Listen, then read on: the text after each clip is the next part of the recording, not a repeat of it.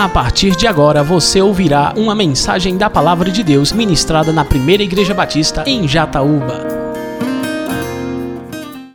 Mateus capítulo de número 6, a partir do versículo de número 9, a oração das orações, é a oração do Pai Nosso. Eu concordo, eu não teria por que não concordar com o Dr. James Parker, quando ele diz que os 10 mandamentos, o credo apostólico e a oração do Pai Nosso são as 3 bases que sintetizam a nossa fé. Os 10 mandamentos, o credo apostólico e o Pai Nosso. Se você entender os 10 mandamentos, se você compreender o credo apostólico, o Pai Nosso, você tem uma visão da fé cristã, do que é a fé cristã. E o Pai Nosso está aqui diante de nós para ser entendido, para ser compreendido e para nos levar à oração, sobretudo a oração que louva e adora o Senhor Jesus Cristo. Palavras de Jesus, versículo 9, vocês devem orar assim: Pai nosso que estais nos céus, santificado seja o teu nome, venha o teu reino, seja feita a tua vontade, assim na terra como nos céus. Dá-nos hoje o nosso pão de cada dia, perdoa as nossas dívidas, assim como perdoamos aos nossos devedores. E não nos deixes cair em tentação, mas livra-nos do mal, porque teu é o reino, o poder e a glória para sempre. Amém. Pai bendito e amado, nós rogamos pela poderosa ação do Teu Santo Espírito, para que a palavra ministrada seja instrumentalizada de tal maneira que ela chegue ao mais profundo do ser humano. Ó Senhor, atende a oração que é feita agora aqui, neste lugar reservado para a adoração e para ouvir a Tua voz. Faz conforme a Tua vontade em nossas vidas. É em nome de Jesus que oramos. Amém. Amém. Meus irmãos, nós precisamos ter cuidado com o perigo da familiaridade. Digo a familiaridade com o texto sagrado. Às vezes o texto sagrado ele se torna tão familiar, tão conhecido, tão familiar, tão íntimo, tão nosso, que acaba perdendo o encanto, o fascínio, a beleza. E às vezes as verdades que estão contidas no texto parece que não saltam mais aos nossos olhos como deveriam saltar. O perigo da familiaridade. E na semana de oração eu fiz questão de citar o exemplo de uma senhora que tem a sua casa à beira da linha de um trem. Ela mora há muito tempo nesta residência, habitando numa casa à beira da linha de um trem. Ela recebe a visita de uma amiga, e quando estão conversando, de repente uma zoada. É o trem que está se aproximando. E a visitante, a amiga desta mulher que mora à beira da linha do trem, ela fica tão assustada, que pergunta: o que é isso? Que zoada é essa? O que é que está acontecendo? E a senhora que morava ali há muito tempo, na beira da linha do trem, calmamente pergunta: o quê? essa zoada, parece que o mundo vai se acabar, o que é isso? Ah, diz a senhora, é só um trem. É só um trem. Por que, irmãos, essa calma, essa tranquilidade? Porque ela estava familiarizada com aquilo. Todos os dias o trem passava na porta da sua casa. Já não causava susto, temor. Mas aquela mulher que estava ali visitando aquela residência pensou que o mundo iria se acabar. Pensou até que algo ia atravessar a casa, arrastando tudo. Estava tudo indo de água abaixo, mas na verdade era só um trem. Precisamos ter cuidado, irmãos, para não pensar que é só um trem. Precisamos ter cuidado para não pensar que é só a oração do Pai Nosso. Precisamos ter cuidado com a familiaridade. Precisamos ter cuidado com essa suposta intimidade com o texto. Ah, eu já conheço isso. Eu já conheço, eu já sei decorado. Eu sei, não preciso nem ler, de olhos fechados. Eu sei recitar o Pai Nosso. Inclusive eu aprendi quando eu era pequeno. Aprendi até na igreja católica, quando fiz o catecismo. Antes disso, na verdade, a minha mãe me ensinou. E eu tenho aqui na minha mente, já sei.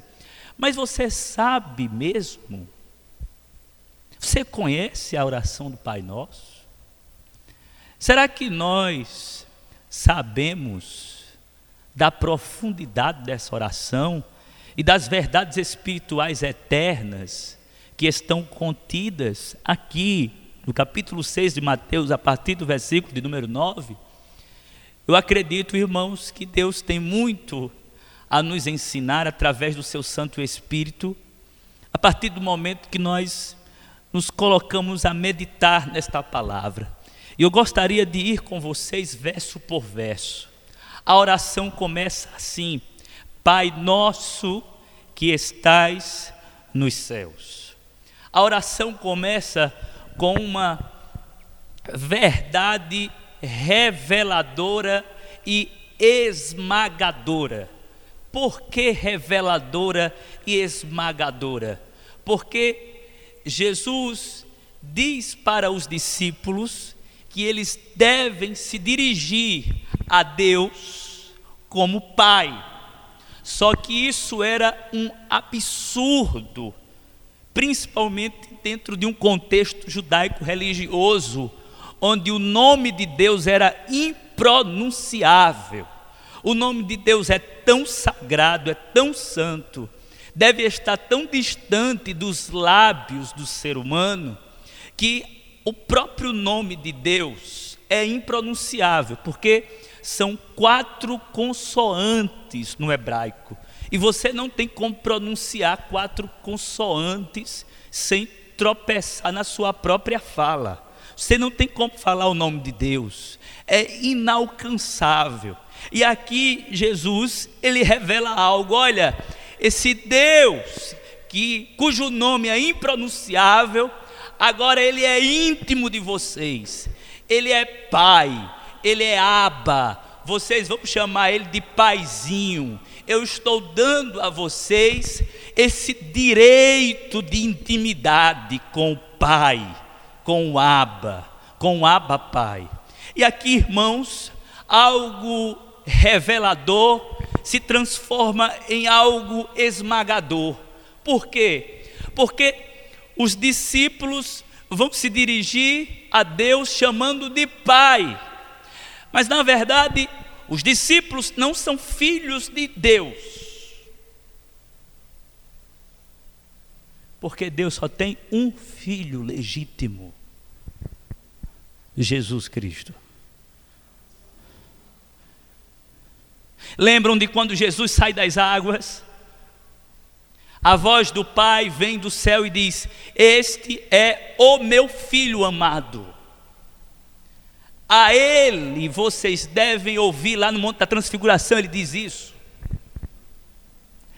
nele a minha alma tem prazer. Lá no Monte da Transfiguração, a ele vocês devem ouvir. Jesus é o Filho de Deus por natureza, por direito. Ele nasce da Virgem Maria pelo milagre do Espírito Santo.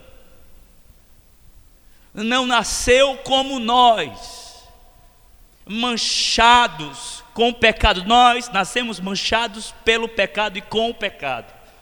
Mas Jesus nasceu imaculado. Jesus é o Deus imaculado, Deus que se tornou homem, sem mácula, sem mancha, sem pecado. Ele é o Filho de Deus. Agora Jesus está dizendo o seguinte: vocês podem se dirigir ao meu Pai como o Pai de vocês também. Só Jesus pode fazer isso. Só Jesus pode dar a você o direito de ser filho de Deus. Você não pode ser filho de Deus porque você quer.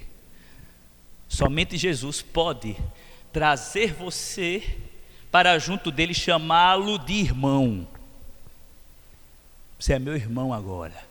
Eu lhe comprei, agora você faz parte da minha família. Você pode chamar o meu Pai de Pai. Você faz parte da minha família agora. Somente Jesus.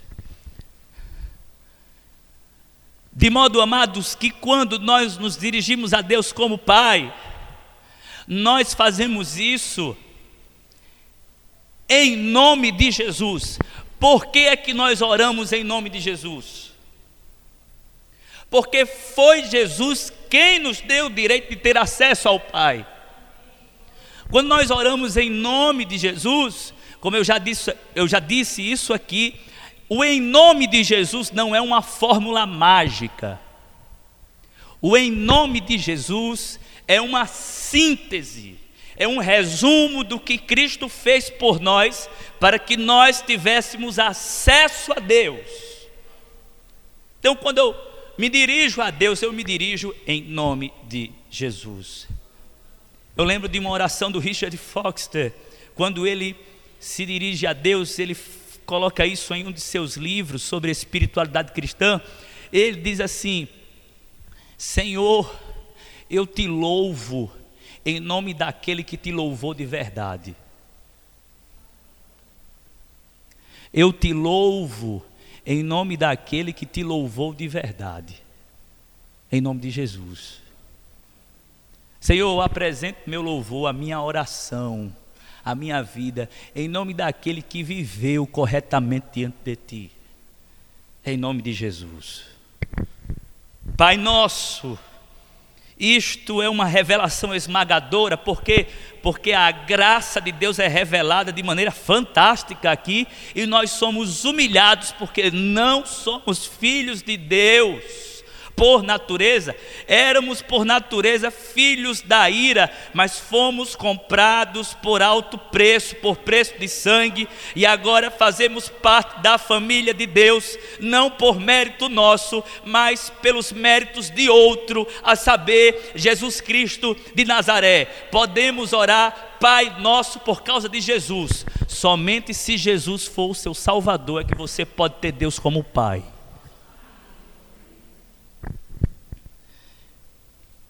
Esse Pai, amados, revelado aqui por Jesus, segundo Jesus, ele é o Deus que está nos céus, Pai Nosso que estás nos céus. E é importante deixar bem claro que o céu aqui não é o lugar da habitação de Deus. Salomão já havia dito isso antes. Inclusive ele disse assim: o céu dos céus não podem te conter. O céu dos céus não pode te conter. O céu não pode conter Deus. O céu é um lugar, e como Deus é espírito, ele não habita num lugar. Embora a Escritura Sagrada nos revele que ele habita com o contrito de coração. Ele é Emmanuel, Deus conosco. Ele é o Consolador, aquele que vive em nós também. Deus está no nosso meio. Mas o que eu estou dizendo aqui é que não existe um lugar onde Deus habita, porque Deus extrapola o lugar, o tempo e o espaço. A linguagem aqui é figurada. Pai nosso que estais nos céus, quando Jesus ensina os discípulos esta oração, Pai nosso que estais nos céus, ele está dizendo: olha, o Pai de vocês, ele é altíssimo. Não é que ele está no céu, é que ele é o Altíssimo, porque o céu dá a ideia de alto. O Deus de vocês, o Pai de vocês não é um paizinho frágil, não é como um pai humano, que só pode agir até determinada situação, até um limite. Não, o Pai de vocês é o Pai eterno, é o Pai que transcende, é o Altíssimo, é o Pai de vocês. Santificado seja o teu nome. Mas o nome de Deus já não é santo? O nome de Deus já não é santificado? Os serafins não cantam: santo, santo, santo é o Senhor dos exércitos, e toda a terra está cheia da sua glória? Sim. Então, o que é que esta sentença pressupõe? Santificado seja o teu nome. Eu estou de acordo com Lutero, quando ele diz que quando nós oramos, santificado seja o teu nome, a ideia é que a nossa vida seja vivida para a santificação do nome de Deus, no sentido de torná-lo conhecido entre os povos como santo. Ou seja, santificado seja o teu nome, honrado seja o teu nome, conhecido seja o teu nome, que o teu nome que é belo, o teu nome que é sobre todo nome, que o teu nome, através da minha vida, ele seja exaltado, e que eu não desonre o teu nome. Eu não quero desonrar o teu nome, Senhor. O que está implícito aqui na oração é isso: Senhor, que eu não viva para a vergonha do teu nome.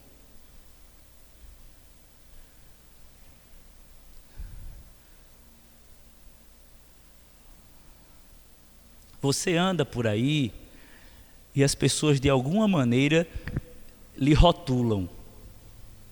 Olha o cristão, olha o crente, o crente. Você está fazendo jus a esse nome? Olha aquele que confessa Jesus. Olha aquele que acredita na Bíblia. Será que nós estamos andando em coerência com aquilo que confessamos com os nossos lábios? A oração, amados, é que o nome de Deus não seja desonrado por nossa causa. Como é que você tem trilhado o seu caminho? Preocupado com a honra do Senhor Jesus ou com a sua própria honra? Preocupado com o nome de Deus ou com o seu próprio nome? Porque se você se preocupar muito com o seu nome, você pode desonrar o nome de Deus.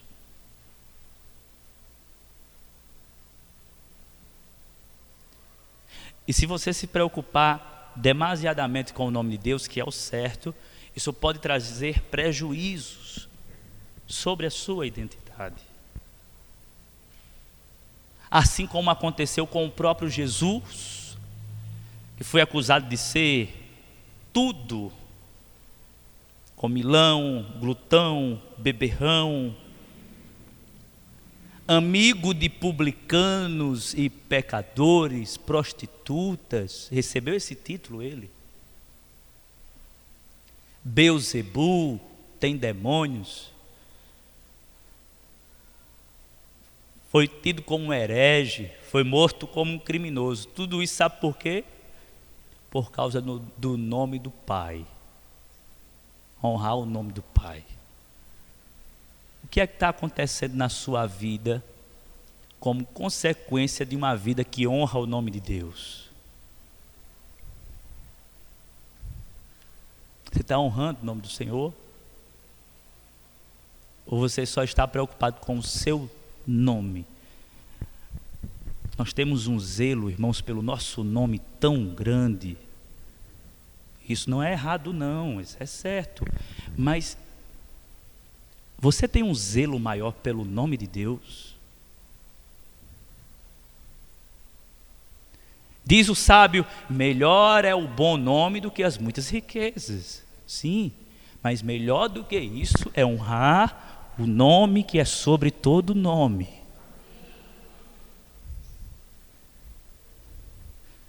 Estava conversando com um pastor, amigo, explicando a ele uma situação que envolvia o nome dele.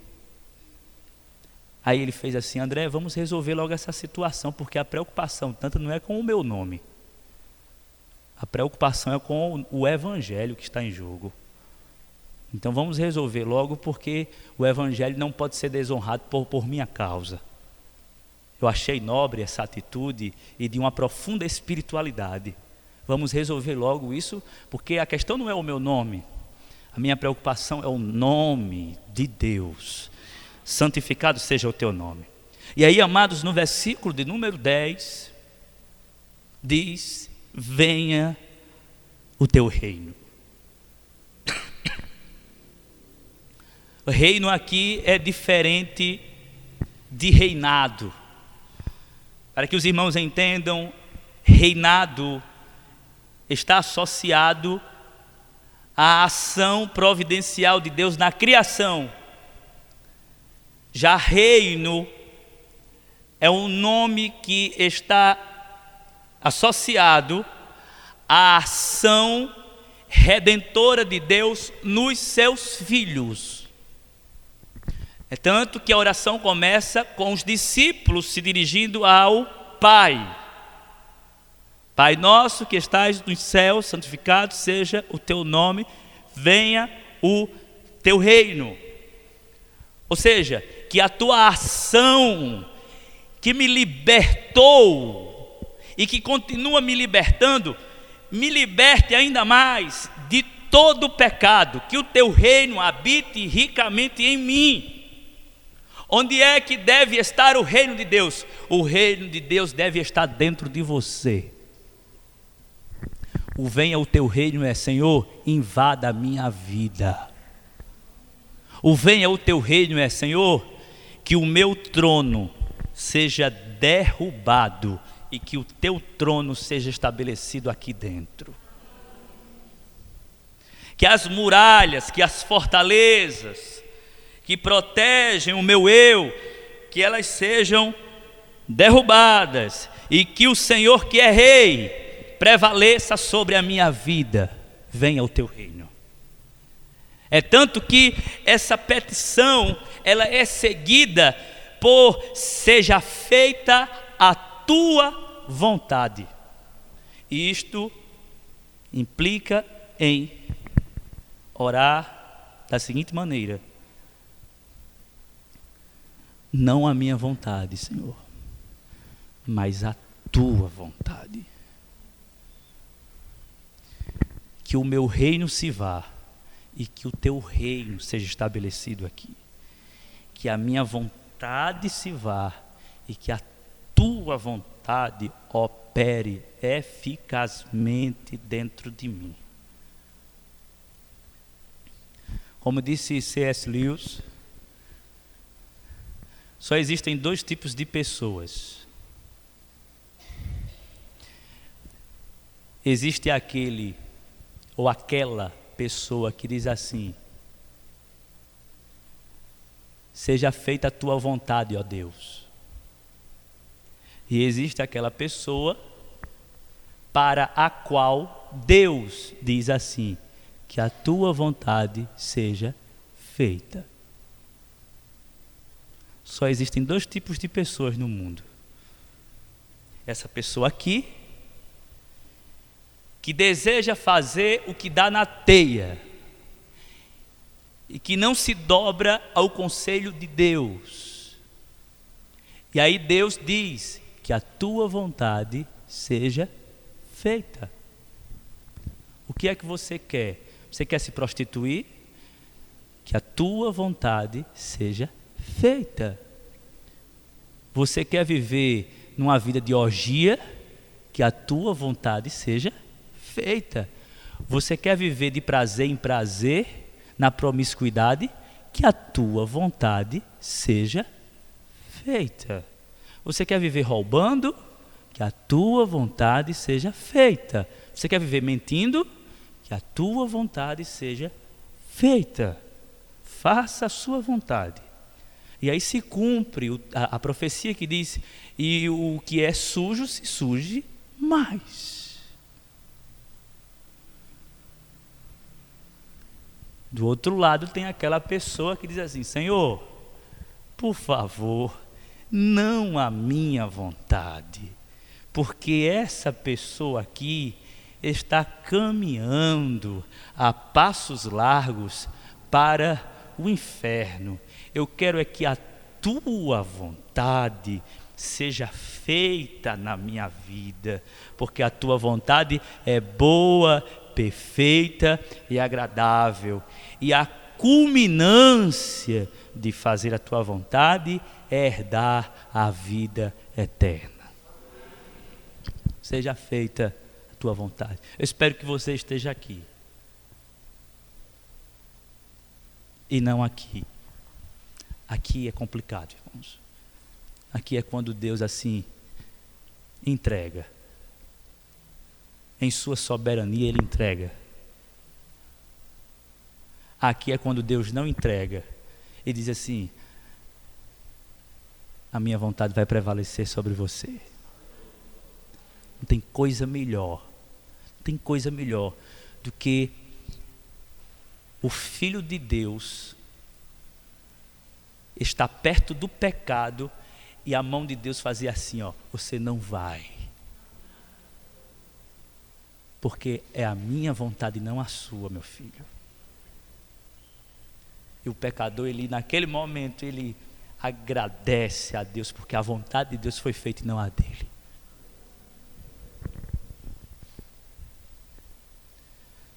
Que a tua vontade seja feita, Senhor, assim na terra como nos céus. Como eu disse na semana de oração, o céu como um lugar onde os seres celestiais habitam, é um lugar onde as coisas estão em ordem, onde tudo está no seu lugar. Aqui no andar de baixo, as coisas não estão no seu devido lugar aos olhos humanos. Tem muita peça fora do lugar. E aí a oração é: Senhor, que a tua vontade seja feita como ela é feita nos céus, aqui na terra como nos céus. Que as coisas aqui embaixo estejam nos seus devidos lugares, Senhor. Talvez você esteja fora do lugar.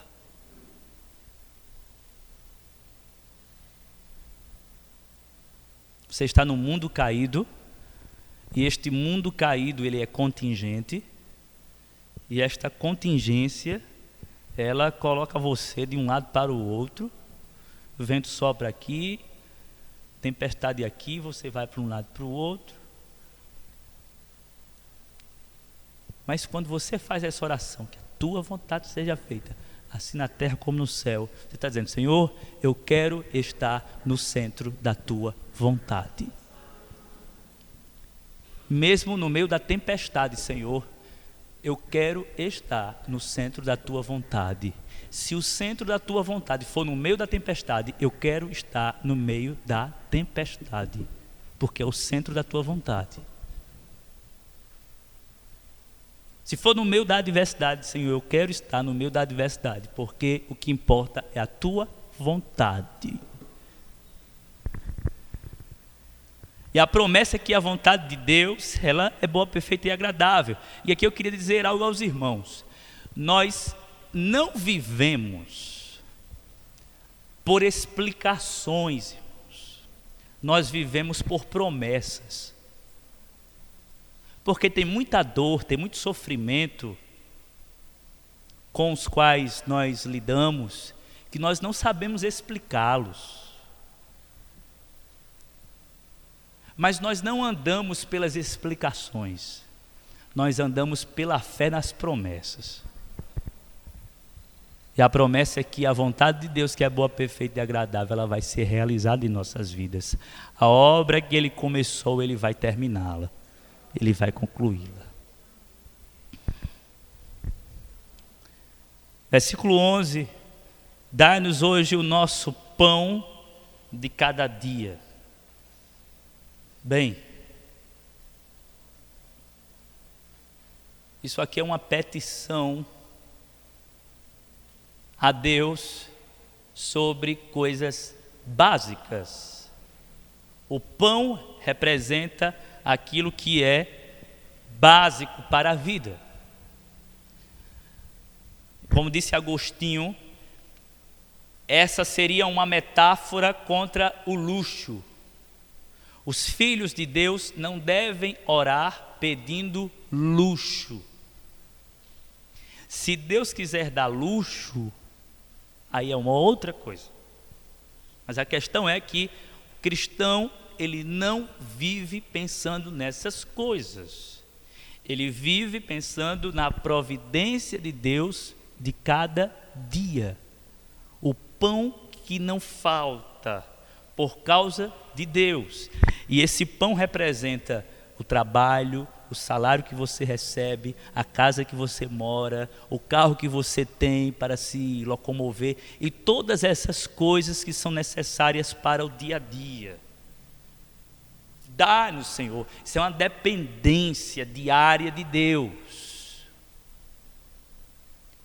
Se o Senhor não lhe der saúde, amanhã você não trabalha.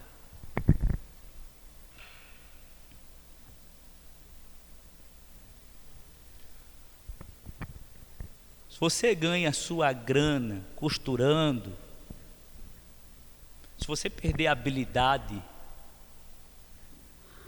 você não ganha mais. A cada dia o Senhor sustenta você. Cada dia o Senhor dá a você habilidade, capacidade. Se você ganha o seu pão como professor, você precisa da sua mente. E somente Deus para preservar a sua mente nesse mundo tão insano. Você precisa da sua voz. E somente Deus para preservar a sua voz.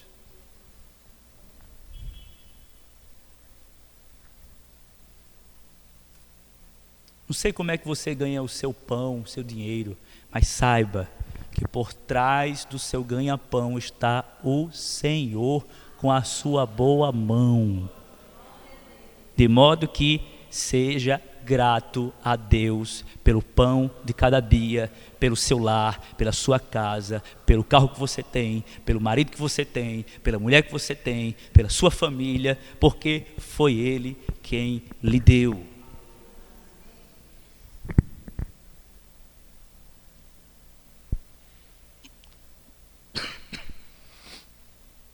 A oração continua. Perdoa as nossas dívidas, assim como perdoamos aos nossos devedores. Essa é a melhor tradução. Perdoa as nossas dívidas e não os nossos pecados. Por que perdoa as nossas dívidas e não os nossos pecados? Há uma diferença? Há. O pecado consiste numa transgressão à lei. É uma ação pecaminosa do ser humano, uma ação, um ato deliberado contra a santa lei de Deus. Isso é o pecado. A oração não é um pedido de perdão pelos pecados que estão sendo cometidos, mas sim pelas dívidas. E que dívidas são essas? São as nossas omissões. O que é isto? É a capacidade de fazer o bem e não fazê-lo. Você pode ajudar? Pode. Por que não faz? Está em suas mãos o poder de ajudar? Está. Por que não faz? Pode ajudar o pobre? Pode. Por que não faz? Pode estender a mão? Por que não estende? Pode orar? Por que não ora? Tem uma pessoa aflita dentro da sua família que está necessitando de oração e você recusa a oração, isto é dívida. Dívida. E segundo James Parker, o pecado da omissão, ele é mais trágico do que o pecado da comissão. Porque nós somos, por natureza, esses homens que agem de maneira mal. Mas temos também em nós a habilidade de praticar o bem, assim como temos a habilidade de praticar o mal, porque o pecado ainda habita em nós, mas somos filhos de Deus.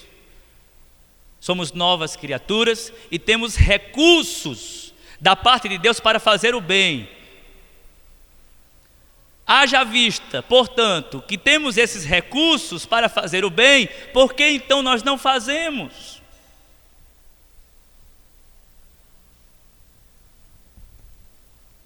E aqui Jesus está ensinando, olha, vocês vão necessitar muito disso, porque vocês vão perceber que vocês vão deixar de fazer muita coisa. Muita coisa. Vocês vão deixar de fazer muita coisa. E quando a maioria das pessoas chega a uma certa idade e você pergunta, você se arrepende de alguma coisa? Geralmente a maioria diz assim, eu me arrependo de não ter feito mais. Eu poderia ter feito mais.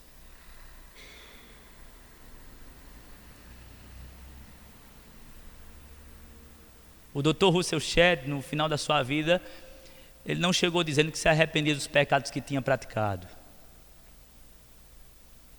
Ele disse, olha, eu me arrependo de não ter orado mais. Poderia ter orado mais. Poderia ter me dedicado mais. Poderia. Você pode fazer, mas não faz.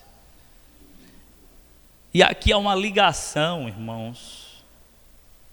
Algo que liga essa verdade com uma outra, perdoa as nossas dívidas, assim como perdoamos aos nossos devedores. Ou seja, o cristão, filho de Deus, já confessa que precisa do perdão do Pai, porque ele vive perdoando os seus irmãos que faltam com ele. Ó Senhor, eu preciso do teu perdão. Aliás, nós precisamos do teu perdão. Percebam que a oração está sempre no plural. Dá-nos hoje o nosso pão de cada dia. Pai nosso, está no plural. Perdoa as nossas dívidas, Senhor. Perdoa as dívidas da comunidade, assim como nós perdoamos aos nossos devedores. Veja, a igreja ela vive na dinâmica do perdão. Se ela não viver na dinâmica do perdão, ela não vai existir. Sabe por quê? Porque você sempre vai encontrar um irmão em falta com você. Sempre. Pode procurar agora que você vai encontrar uns 2, 3 que está em falta com você. Talvez o pastor está em falta. Está em falta com você. Aí o que é que você vai fazer com o pastor? Você vai perdoar o pastor. Você não tem outra escolha. Ou você perdoa, ou você morre de raiva. Ou eu lhe perdoo, ou eu não vivo mais. Ou você perdoa o seu irmão, e vive em paz, dizendo é a si mesmo: Senhor, perdoa-nos, assim como nós nos perdoamos. Nós vivemos assim, Senhor. Alguém está em falta com você? Ah, perdoe, porque você foi perdoado. Alguém está devendo a você? Você já deveu a tanta gente, você já deveu amor a tanta gente, já deveu assistência a tanta gente, talvez esteja em dívida com tanta gente, e Deus continua lhe perdoando, assim como você perdoa os seus devedores.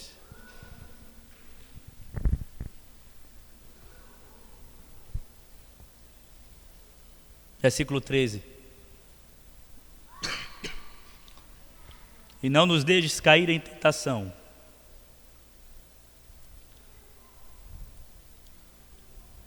mas livra-nos do mal.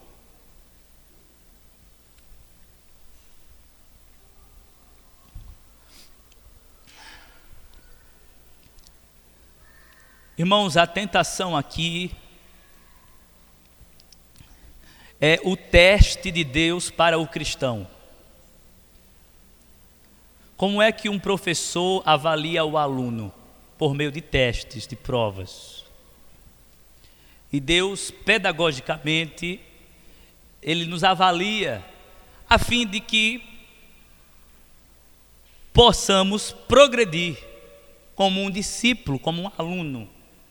E Ele faz isso por meio de provas, de testes. Só que no meio desses testes de Deus, o diabo, o tentador, vem nos tentar para cairmos em tentação. Para que fique claro o que foi que aconteceu quando Jesus foi para o deserto. Jesus foi para o deserto porque quem o levou para o deserto? O Espírito Santo. Mas quem o tentou no deserto? O diabo. O Espírito Santo vai provar Jesus no deserto, mas o diabo vai se aproveitar daquele momento para tentar o Filho bendito de Deus. E isso acontece conosco. Deus nos coloca à prova e o diabo de alguma maneira tenta se valer disso. Saiba que essa provação que você está passando não é para que você caia em tentação, é para que você possa progredir na fé. E o Senhor lhe livrará do tentador quando ele estiver perto e próximo de você. Confie nisso. Ah, Senhor, tu estás me provando de uma maneira que eu não estou aguentando. Não, Ele sempre dá o escape. Ele está lhe amadurecendo. Agora, se você cair, a culpa é sua, porque você não dependeu do Senhor. O que está claro aqui no texto é que os discípulos devem depender do Pai, para que não caiam em tentação. Do contrário, vão cair. E não nos deixes cair em tentação, mas livra-nos do mal. E esse mal aqui é justamente o tentador, o maligno. Nos livra do maligno, de Satanás. Porque ele age, irmãos, essa oração aqui é muito importante. Porque o maligno age de uma maneira tão astuta que ele se aproveita de todas as coisas. E aí eu citei aqui na semana de oração que Calvino falou dos pecados da direita e dos pecados da esquerda. Quais são os pecados da direita? Os pecados da direita é conforto, prosperidade, perdoem. Pecados não, tentações. As tentações da direita e as tentações da esquerda. As tentações da direita, conforto, prosperidade, muito dinheiro. Isso aqui lhe tenta. As tentações da esquerda, desgraça, Não associe isso à política, não. Desgraça, pobreza, fome, doença, os pecados da esquerda, os pecados as tentações da esquerda, aqui na minha esquerda, e as tentações da direita. Por que isso aqui é uma tentação? O conforto, a prosperidade e tudo. Porque quando você tem prosperidade, conforto, você pode muito bem ficar no sofá bem confortável da sua casa, com a televisão bem, aquela tela plana assim, né? Assistindo aquele filme. Aí o irmão liga e diz assim: ô irmão, dava para o irmão ir ali no olho d'água? Ah, rapaz, assim, sabe? Já tentou outros irmãos? Já, acho que os outros irmãos estão assistindo um bom filme, num bom sofá. Mas, rapaz, que situação. Então, assim, você está no sofá confortável, né? Assistindo aquela televisão, aquele filme, aquele jogo. Não fale de jogo, todo mundo está proibido aqui de falar de futebol. O meu time está uma safadeza. Não está proibido. Aí vem essas tentações da direita. E a gente, às vezes, cai. Quando vem as tentações da esquerda, irmãos, pobreza, desgraça, fome, aí a gente murmura contra Deus, peca, porque está acontecendo, etc. Aqui a gente não faz nem oração. Aqui a gente faz oração maldizendo. O tentador, ele age da esquerda à direita, ele vem tanto da esquerda como da direita. Portanto, você não tem condições de vencer o maligno com as suas próprias forças, somente dependendo do poder de Deus que lhe guarda do maligno. Ou você cai aqui ou você cai aqui, se você não depender de Deus. Você cai aqui ou aqui, você escolhe, você quer cair aqui ou aqui. Sem Deus você, ou aqui ou aqui. Agora com Deus, nem aqui nem aqui. Você pode ter muito e sair do seu conforto, dizer assim: eu vou porque eu dependo do Senhor. Saiu da minha zona de conforto, vou fazer a obra de Deus. E aqui, mesmo passando por provação, tribulação, sem grana, sem dinheiro, você diz: eu também vou porque eu dependo somente do Senhor.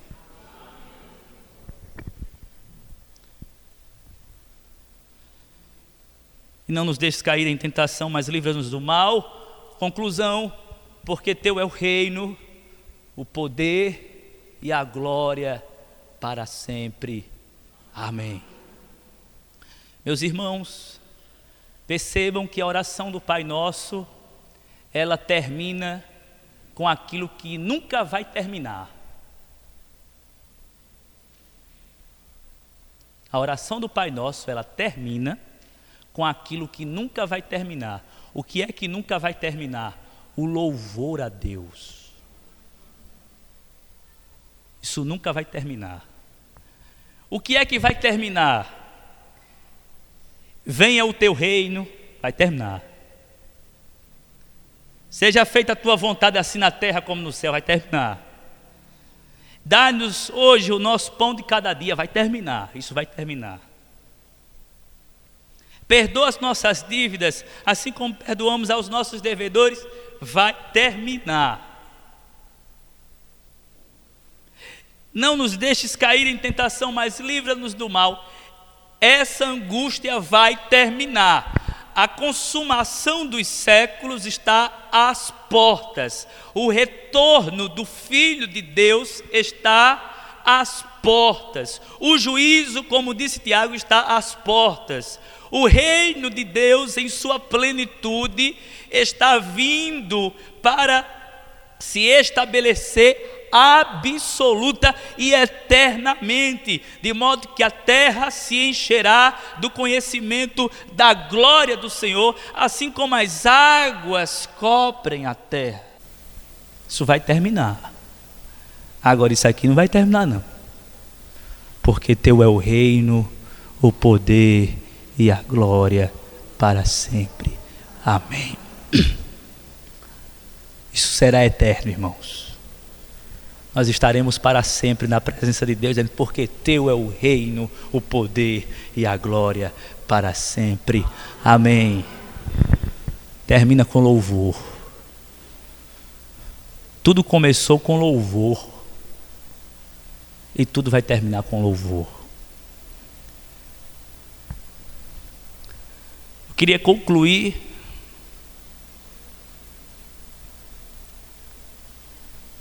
trazendo uma aplicação bem prática, principalmente aproveitando esse final da oração do Pai Nosso. A sua oração,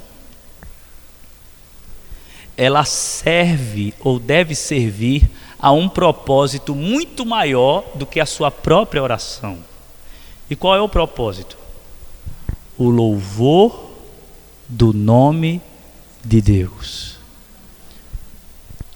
Com isto, eu estou dizendo que quando você ora, e aqui eu estou falando de oração pública,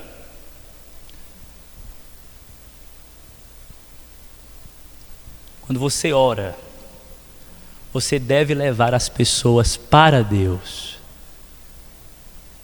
Quando você ora dizendo assim, Pai nosso que estás nos céus, santificado seja o teu nome, você está levando as pessoas que estão ouvindo essa oração para Deus. Deus é glorificado. Aí eu pergunto, a sua oração glorifica a Deus? Traz honra para Deus? Santifica o nome de Deus? Ou a sua oração, a minha oração, a nossa oração traz glória para nós? É como eu disse ontem, se você ora e as pessoas dizem assim, paz, essa pessoa sabe orar muito bem, estou impressionada. Não alcançou o objetivo. Mas se você ora e as pessoas dizem assim, que Deus tremendo, que Deus maravilhoso, que Deus fantástico, que Deus extraordinário, esse Deus que foi apresentado nessa oração, Deus, a sua oração deve arrebatar as pessoas para Deus.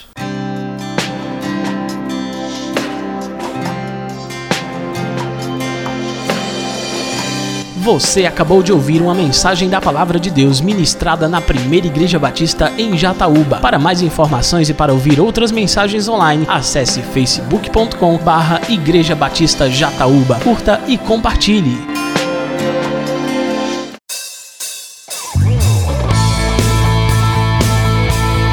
Visite nossa igreja. Às quartas-feiras, a partir das 7h30 da noite, temos culto de oração e estudo da palavra. No domingo, às 9h da manhã, temos escola bíblica dominical. E à noite, a partir das 7h, temos a nossa celebração. Primeira Igreja Batista em Jataúba, adorando ao Rei dos Reis.